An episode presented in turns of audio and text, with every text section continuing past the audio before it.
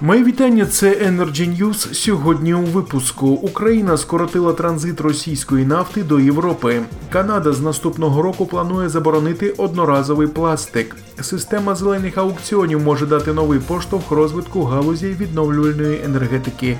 Про це далі докладніше. Україна скоротила транзит російської нафти до Європи. Транзит нафти трубопровідним транспортом в країни Європи, які Україна і Росія продовжили до 2030 року, в січні 2020 року скоротився на 3,6% або на 40 тисяч тонн в порівнянні з тим же місяцем 2019 року. Канада з наступного року планує заборонити одноразовий пластик. З 2021 року Канада має намір заборонити використання одноразових пластикових виробів на всій території країни. За словами міністра навколишнього середовища Канади Джонатана Вілкінсона, чиновники мають розробити перелік заборонених товарів для впровадження заборони. Під заборону точно потрапляють одноразові пластикові пакети і трубочки для пиття. А щодо інших товарів ще триває дискусія.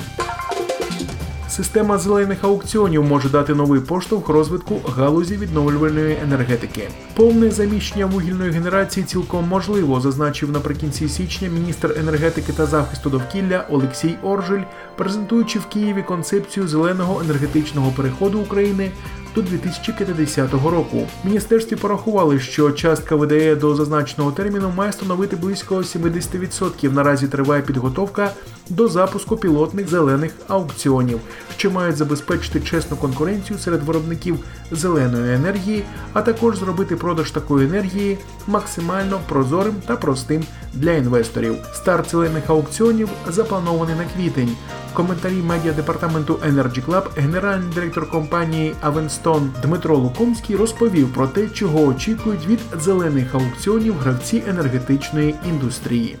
Что касается зеленых аукционов, э, то, к большому сожалению, аукционы не запустились э, по ранее озвученному графику. На сегодняшний день мы имеем ситуацию, когда система аукционов э, де юре существует, но де-факто ее нету. И это накладывает, с моей точки зрения, достаточно негативный отпечаток на все тренды в нашей отрасли, потому что, с одной стороны, система аукционов, она положительная. Есть хороший опыт в других странах, где это работает, и она могла бы дать э, новый толчок развитию нашей отрасли. А с другой стороны, пока не проведены пилотные аукционы, пока мы на практике все не увидели, как эта система будет функционировать в Украине, очень сложно делать какие-то прогнозы. И на сегодняшний момент уже задержка с введением аукционом составляет ну, практически год, насколько я помню. И, соответственно, с точки зрения инвесторов, это год, который мы потеряли. Поэтому настроение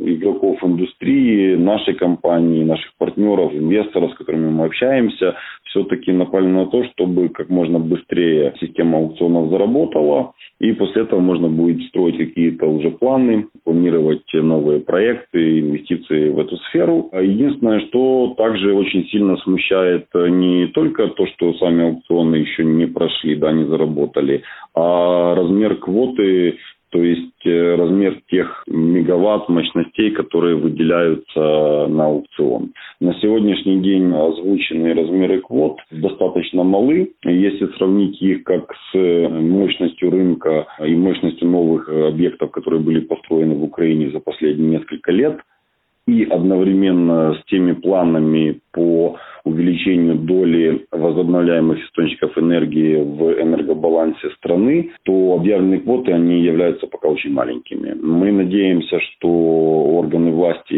министерства, они пересмотрят э, в будущем размер квот в сторону увеличения, и тогда эта система заработает и станет эффективной. Це були Energy News. Приєднуйтесь до телеграм-каналу Energy Club або слідкуйте за новинами на сайті Energy Club. Пряма комунікація енергії.